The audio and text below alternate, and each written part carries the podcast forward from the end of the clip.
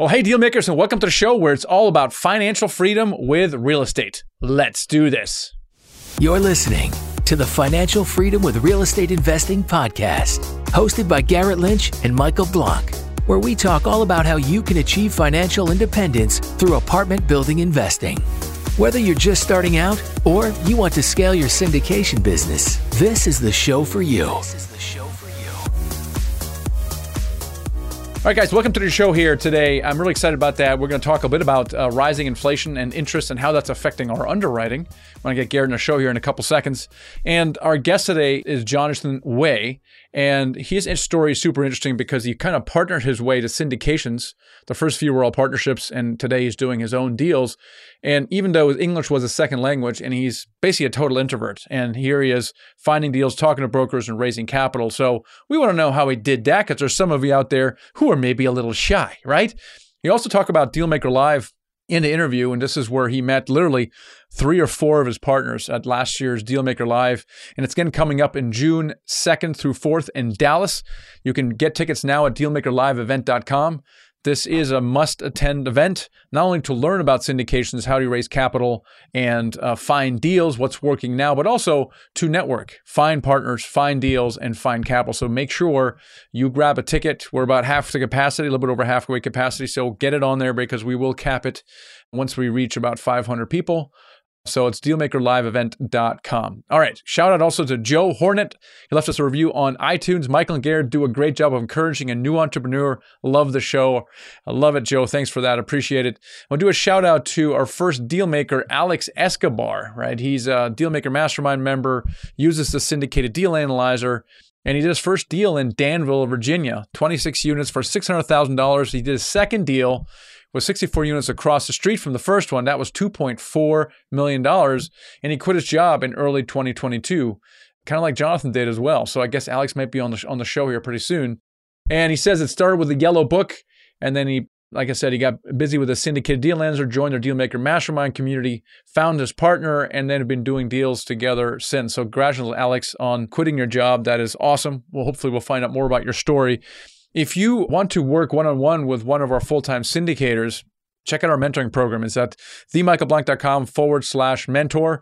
And, you know, if you want to accelerate your results, do bigger deals faster, scale, and avoid some of the bigger mistakes, if if that describes you, and you value mentorship, then check us out. Uh, we're the only program that actually guarantees that you'll do your first deal in the first 12 months. And so we're really confident in what we can do with you. So check us out at themichaelblank.com forward slash mentor. Schedule a call and let's explore if mentorship is right for you. So with that, let's get on Garrett here. Garrett, what's going on? What's going on? So, one thing that we're watching a lot here is obviously we've been dealing with rising inflation, which has been magical for multifamily. I mean, just magical because, man, in, the rents are going up. And with that, the valuations, we're getting valuations that we're not projecting for another four or five years.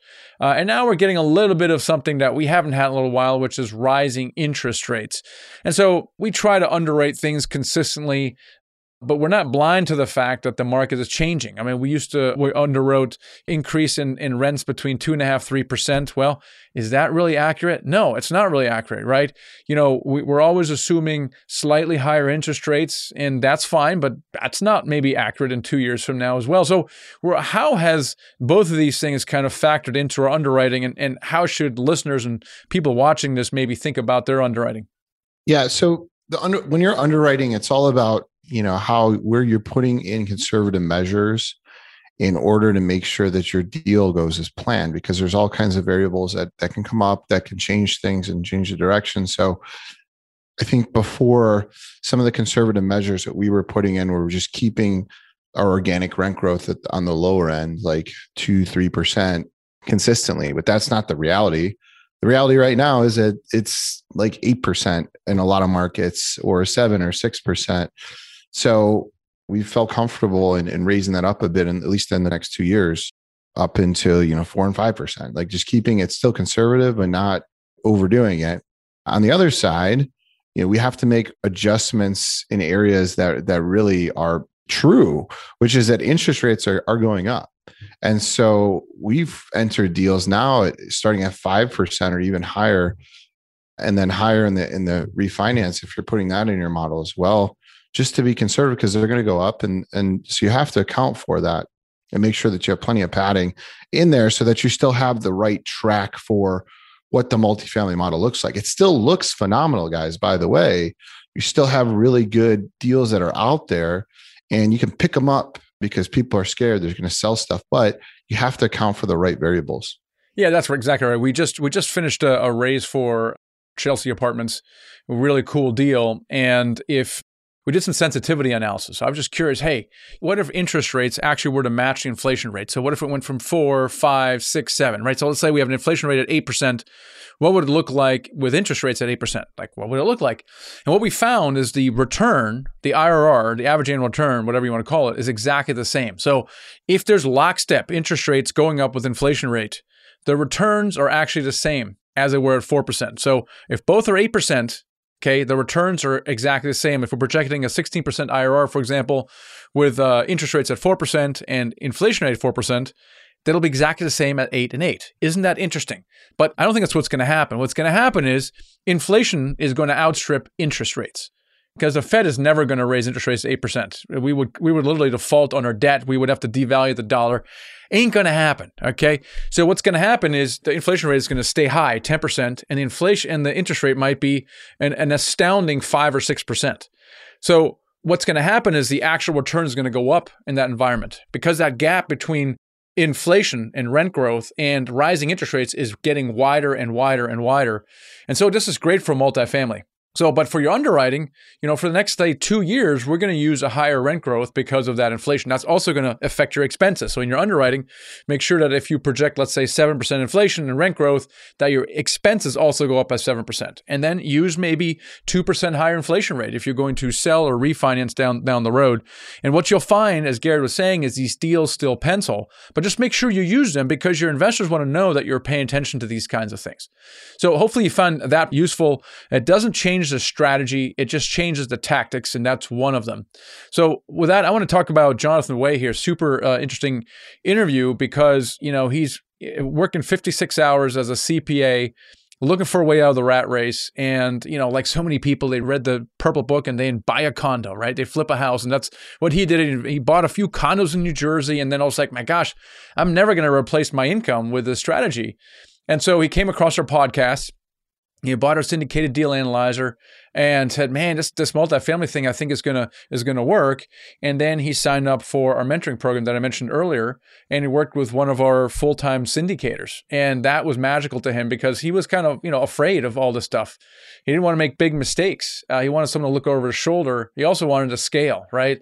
And so he got into uh, multifamily, and today he owns 498 units. He just quit his job in February 28th, and you know, he's an introvert. He's super quiet. And, you know, maybe you recognize yourself in that. And let's find out how he overcame some of those challenges that that he had and how he became a full-time investor. Let's get an interview with Jonathan Way. Jonathan, welcome to the show today. Thank you, Michael. Very appreciate it. So I know that you quit your job precisely February 28th of this year, which is super exciting. What was that last day like? It was the day that I always anticipated and I always dream of the day to leave. And it was a very good day to feel like alleviated, um, able to do my own business and be my own boss.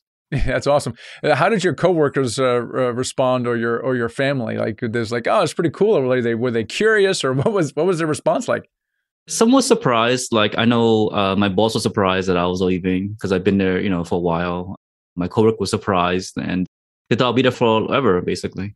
Yeah, that's interesting. That's that's so cool. So let's you go into the time machine and go back a little bit in time because you've obviously been working on this for for a little while. But what happened a while ago when you decided that you want to get into real estate? Like what you know, what was going on in your life where like, man, I I, I want to make a change. Like what was what precipitated your investigation into real estate? Yes, yes, that's a, that's a great question.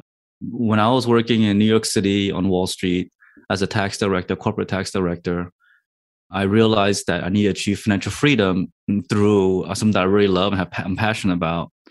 And what I discovered was I was a just like everyone else, bought a single family home. I bought some condos in New Jersey where I grew up, and I started building upon that. But I realized that I could not leave my job, my nine to five job, and I needed some some kind of vehicle, something to to leave my job. and that that's what I decided to research and go go that route basically. There was so many people do, right? You you read the Rich Dad Poor Dad book, and you're like, man, I got to buy a condo, right? I got to buy some real estate because that's how you do it, right? And you do this for a little while. You're like, Dad, on it, I I can't get there right from here, and so mm-hmm. you started researching, and and what did you come up with, right? Because it's kind of a scary place outside of single family house investing. How did you discover multifamily? Maybe what did you what else did you look at and why did you think that you could do it? I felt that since because my mom told me when, when I was very young, coming being immigrated from America, learning English as a second language, saying that as long as you put your mind to it, where there's a will, there's a way. And I know I was struggling in English, struggling in, in reading because it wasn't my first language. And I worked really hard every single night, having extra tutors. I spent a lot of time, you know, understanding what, what how to pronounce certain words. And over time, I mastered. I became, I got A's in, in my grade, and I realized that if I can apply that to real estate, and you, you will succeed, uh, you know, no matter what but yeah, I, I, see this a lot because I, I'm too young, I'm too old. I, you know, I'm not this, I'm not that. And you could have just used that excuse, and you decided, hey, I'm just going to work on my, in this case, English. But still, you maybe you struggled with that. How did you overcome some of those thoughts of, hey, I'm I'm not good enough, or I can't do that? I think for for mine was I hired a mentor, and Drew Whitson was my mentor, and he kind of like you know helped me, give me confidence, give me the ability to go out and and buy multifamily and uh, be able to you know instill confidence and uh, I can succeed and help me along on my journey basically. Uh, yeah, that's right. So you you you signed up with one of our mentors who at this point owns like three thousand units or so, which is really really cool. Now, why did you do that? In other words, I mean, he can't help you with you know your language barrier, perhaps. What, what why did you do that? And, and in hindsight, what impact did that make on on your investing? Yeah, that accelerated my timeline because without a mentor, I was kind of lost. I didn't know how to buy multifamily. It's sort of like a very large building. I was scared. I thought I'll make you know major mistakes, and to limit my mistakes, to minimize my mistakes, I hired a mentor for those reasons and to accelerate my learning path and growth that I was desired to reach financial freedom. Jonathan, were there any specific moments where working with Drew, and I'm Drew's a, a close friend of mine as well, a great guy. Any moments where you were like, thank God I had that that right there. That was a pivotal moment for me. And I don't know if I could have navigated that in that way. Was there any and you looking back on it, you're like, that made all the difference in the world. Anything you can share with us on that side? Yeah, I'll share with the audience that it's it's when you're at a critical moment, like sort of a midlife crisis, where I was at, where I was kind of fed up my job. I wasn't happy with the, the commute. You know, suburbs was crowded, and I wanted financial freedom for my family, build a legacy and I read Rich Dad Poor Dad, the purple book that everyone read. It kind of, and I love real estate. So I decided to join the mentorship program that Michael Blank offered. It was a great program. And it, it, taught me about syndication, which I didn't know, raising money from other people, which I didn't know that. And I was initially scared, the thought, because, you know, I never raised money from other people. So you were scared, but over time, as you practice, as you become more established, it becomes like a, a second nature. Sure. Yeah. Did you have any specific moments that hit where you're like, wow, he helped me navigate. He helped me write an offer that I would have never wrote. Anything that stands out to you? Yeah, I think when I first brought a deal to him, I was helping another student raise capital and close a deal in Atlanta, Georgia, 34 units, Class B townhomes. And I helped raise capital. So I was very proud of myself doing that. And then I started submitting LOIs and the coach said, Hey, submit LOIs, practice, underwrite, you know, tons of deals. So I submitted LOIs and I had Drew look at this deal if it's a good deal, I'm gonna submit an LOI. And I submit the LOI, and Drew said, okay, he liked it, he approved it, and that's how he got me on the momentum of, you know, sort of coaching me, reviewing my LOIs, and and those kind of moments where it kind of triggered you to take massive action and um, have someone review it, make sure that it makes sense, so that you don't make you know major mistakes. And that's how he those moments helped me you know, accelerate my my path. Were you ever scared in the process? You're like, you know, that's really scary for me to take that step and you were able to kind of overcome it having a mentor there by anything you can think of specifically we're like i don't know this seems like a little much for me knowing what i know yeah i i don't think it was the underwriting i was i was a i'm a cpa i'm a tax account a tax director oh you killed the underwriting. underwriting that was that yeah. was done right yes yes so, so, so my part it? was my part was the people person raising capital i think that's the the scariest part for me was be able to go to people and say, listen, I have a deal. Would you want to invest in my deal? And I was a little afraid of that because I've never done that before. Was it and, was it maybe in your skill set or or maybe what you're used to doing?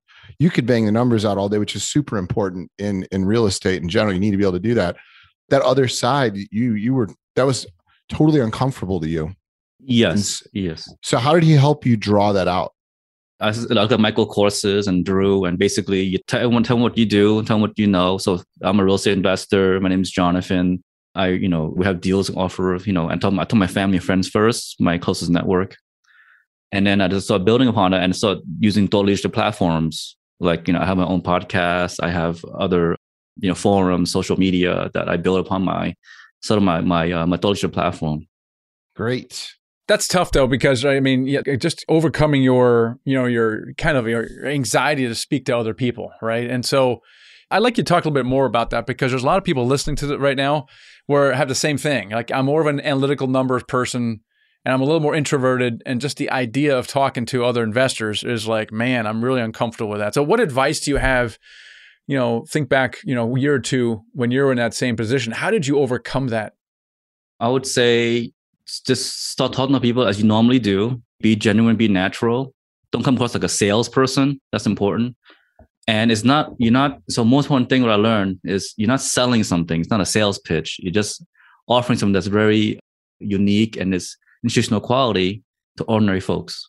And I think once you understand that concept and you educate them on that principle, then they'll come invest with you. It's just that they are afraid in the beginning. They never heard of it. They don't know how, it's, what is syndication and where does it put money in a deal until you educate them. It's education process, basically. Yeah. So I love that. And I think another another so that's the probably the best way to get in right if you're if you're not sure is that you're just educating people but one other point i think that comes out of this is i think that sometimes people that we always talk about hey you know do what you're good at or what you what you know the most but and and find someone else that's complementary and that's a good strategy. But at the same time stepping outside your comfort zone and still learning i always advocate to learn learn enough on the other side of the fence to be dangerous because you really need all of it.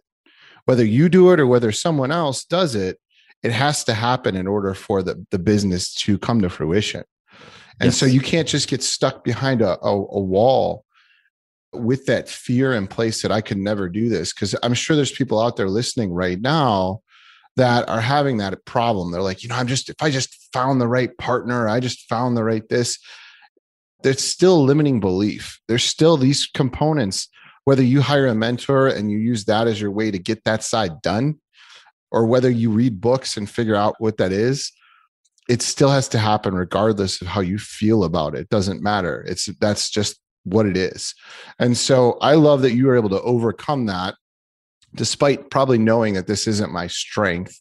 Your way to overcome it was to hire drew whitson and make that a priority so that you actually got done. And then i've had similar instances where i've come in i wasn't strong in accounting. I knew my whole life i was like i'm not great at this. Mm-hmm. i hired a consultant same way they taught me accounting, and now I know enough to be dangerous in order to to make the business run the way it should. Yes. And I think that that's that's something that needs to be said in general is you can't just ignore the fact that it needs to get done. You have yes. to figure out what's the best version of that inside of my business, whether I'm doing it or somebody else. Mm-hmm. Yes, that's true. That's true. Hey, I want to tell you about our mentoring program because I'm just excited at what our students' results are. We have students routinely do their first deal because they're working with a full time syndicator.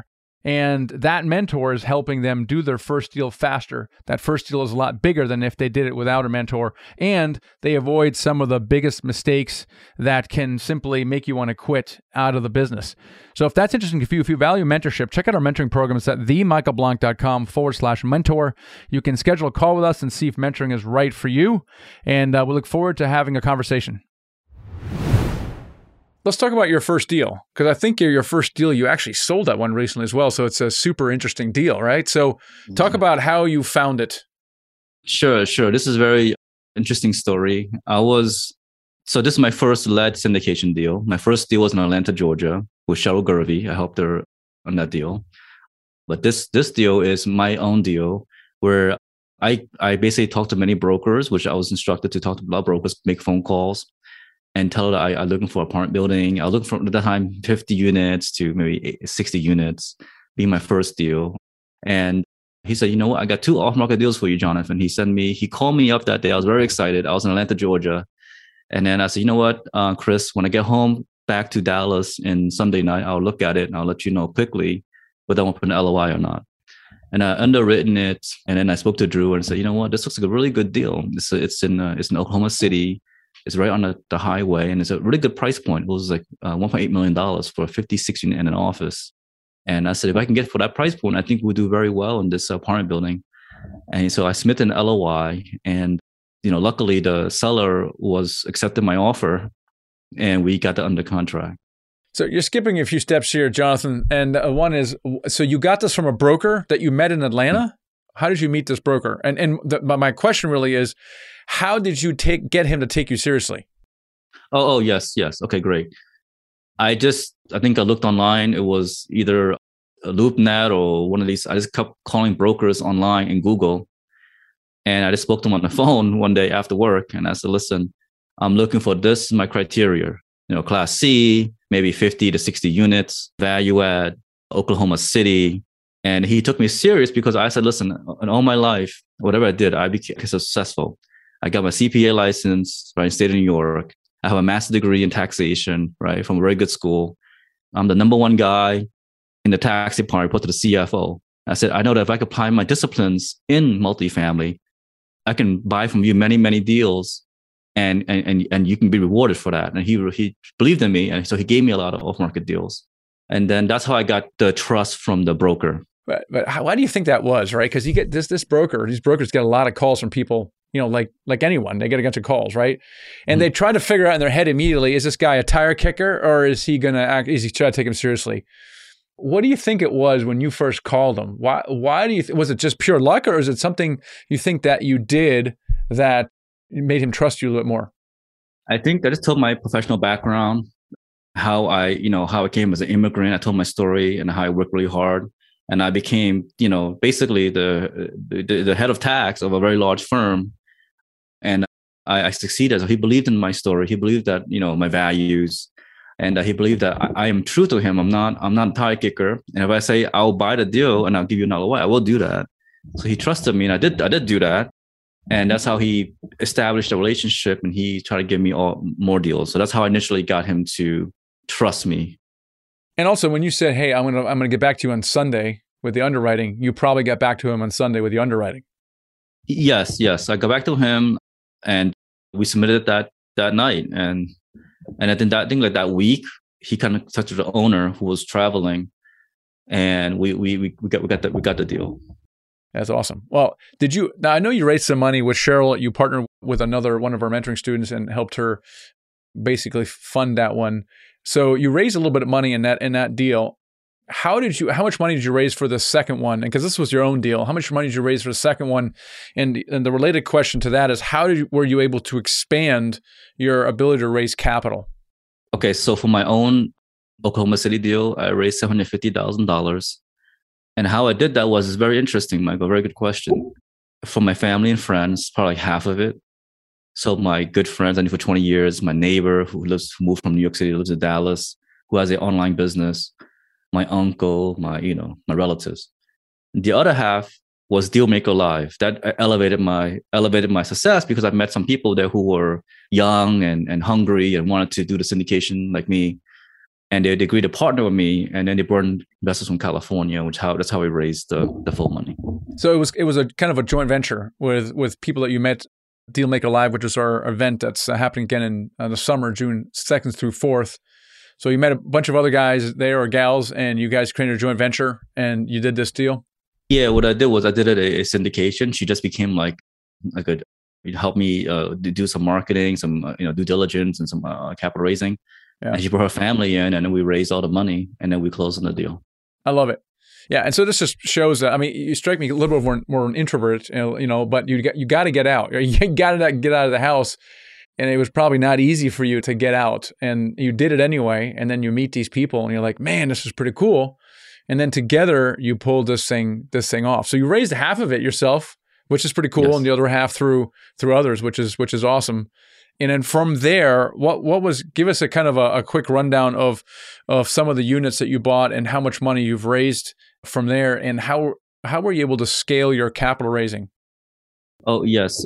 So then the second deal I bought was Oklahoma City, 72 unit deal. I think it was like $3 million and I raised 1.2 million like in one or two weeks. Wow. And that was a pretty phenomenal. And I did that through a partnering with another person who I met at Dealmaker Live at the same, the same event. It was another partner and she brought in a lot, large sum of capital from me and she's my partner on, on, on this deal. And then afterwards we, and then after we got another deal. So I done like, I think three, four deals afterwards, but I got, so during COVID-19, what was interesting was I paused a little bit during COVID 19 when, when it was shut down. And I focused on another asset class, which I love is self storage. And I decided to learn about the asset class and, and get, get deep into it. And I, and my first deal was I bought a, a large self storage deal in Texas. And I was able to raise all the money myself because I had the established the track record and I was able to demonstrate that I can syndicate and, and do well my deals one of the uh, really interesting parts, Jonathan, about this is so you go to, and I, one point I want to make is so you go to Dealmaker Live. First of all, it's it's a cool event, and I I don't know when you start doing this, Michael, but I don't think all events do this. But on you actually get a badge, and on the badge, it's it's it says like what you're into, what part of the business you're into, so it can cut down that initial approach. Like, hey, what do you do? Like you know, this it'll it'll say whether you raise money, whether you find deals uh, it's a it's a cool feature, and it just allows people to quickly get to the point. I think, and and that's helpful when you're trying to build relationships. One of the things you did is you built a relationship with somebody there. You did one deal with them, and because of that, it led to more. And so, you know, when you get out of the house and you go to the these events, you could lead that could lead you down that whatever that ticket cost was at the time. I don't know what it was, seven hundred or whatever led you down a path to making who knows how much money because that you do one deal with one person you consecutively can do more with them as long as the relationship works out. In fact that's how i ended up being partners with michael and drew in nighthawk. We just tried to do one deal and the deal didn't even work we, just, we, we just did we just did it. We ended up working we are like oh we work well together. Let's let's continue this. You know we're kind of yeah. offsetting each other in the in these ways. So i really love that you you kind of had that similar path jonathan and i i love that you know you've kind of where you've kind of taken it. So what do you think's next for you in in the current environment and what, what are you looking at now? Yeah, I'm looking at um, building now. So instead of syndicating existing building, I'm looking at building now, where I think there's more value there and I can get a, a cheaper price point to build, building like probably self storages now. And I also have a team helping me finding off market deals. And we're working on a few of them right now. And so I'm looking at a land right now that we have three. So it's inventory, right? I have inventory in Midland, Texas, Midland, Odessa. So we already have two uh, self storage facility. Now we might build another one at seeing like potential land acquisition. And we're working to look at that feasibility study in that one and that's good. Then we have built our inventory base in that area. We have more control, and we have a property manager there that help us run that that site very well. So it's, it's inventory as well. So. So cool. So you go in self storage and multifamily, kind of uh, on those two tracks. Yes, yes, and I'm also right now I have to be in a KP, so I'm helping Savannah KP in one of her deals, and oh, yeah, also good. yeah, and also helping students. Yeah, great. Yeah, yeah, yeah, Savannah Arroyo, and also have another person uh, who I'm helping, Olog, who who wants me to help lead a deal and help him. He doesn't underwrite the deals. I said, okay, we can team up. We're from the same town, from New Jersey, so that's fine. I met him for dinner at Christmas, and also how other students I'm looking at help helping out me at KP as well. Yeah, that's awesome, and I just, I just love how you're taking advantage of of the you know the our the deal maker deal maker tribe, and you know just you're just partnering with people which is a, a lesson. Yeah. Partnerships are so key in the multifamily business. You mentioned you have a team of finding off market deals. How are you doing that? I, I, did that because I proved to the broker that I can close on a deal. We recently closed on an Austin deal, which I love Austin. It's a great area, you know, Tesla and Apple Park. And I closed on a, on a, on a self storage uh, deal. And I said, listen, I need, because I know he does both multifamily and self storage. I said, look for apartment and self storage and, and find me number one land around the area and also find me off market deal. He said, yes, I will, because I like the way you handled it the way it's smooth closing. You, there wasn't much retrade back and forth. And I really like how you handled it with grace, and I want to find you those deals. He said, and he's right now hunting for the deals right now. Yeah, that's pretty awesome. When you said you hired a team, Like, what do you mean? Like, you have someone else making calls of brokers, or what? What is that team doing? Oh, so my team in self storage is I have a person. He's based in Silicon Valley. He underwrites my deals, and I do the final underwriting on. So he does initial underwriting, and I, I review and approve it. I have a team that's a loan guarantor here, and I have a team that uh, uh find me deals, brokers find me deals off market. And then for the capital raise I raise, and every single partner and my partner here raises capital. So who underwrites, who doesn't raise capital, I raise capital too. And that's how that's how we get these deals locked in, basically. Are you are your partnerships? Uh, do they vary from deal to deal, or are you doing? Do you have like your partnership kind of locked in? Yeah, it's generally locked in for self storage, and then for multifamily, it, it depends. Usually, it depends on on deal by deal basis. Yeah, that's that's pretty cool. So, what do you see next for for you guys? Like, where do you see scale wise? Talk to me about you know where you think you might go with assets under management, and also you know team size or anything that you're you're working on now to scale your business. Yeah, I'm looking to scale to the next thousand units in self storage by end of the year, and um, looking to expand my multi-family portfolio as well. It's a it's a little challenging this time because interest rates and, and I think uncertainty is a little challenging. I think you have to feel it as well. So we'll see how, how that goes in the landscape. So we're doing all that right now, and we're doing the we're scaling it out right now, my team. So yeah, that's awesome, man. That's it's it's impressive uh, how far you've come, Jonathan. How can people uh, connect with you? Yeah, they can go to uh, my website or just uh, send me an email. My website is www.greystonecapgroup.com. So that's greystonecapgroup.com, or just they can even send me an email at info at greystonecapgroup.com. That's awesome. Yeah, I appreciate it. Thanks for sharing uh, your journey so far. It, like I said, it's been very impressive since uh, since we met uh, not that long ago. That where you've where you've gotten this and uh, your focus on partnerships. So, thanks for being here on the show today. Thank you very much, Michael. All right, there's one major lesson I, I take away from Jonathan here is don't let your weaknesses or shortcomings, real or perceived, stop you from what you want to do. In he's a quiet guy, right? It was it was probably not the most comfortable thing for to be on, on a podcast he's an introvert, super smart guy, but you know, he's he's more of an introvert and and somehow he was able to overcome that because you got to talk to people. You got to talk to brokers, okay? You talk to investors.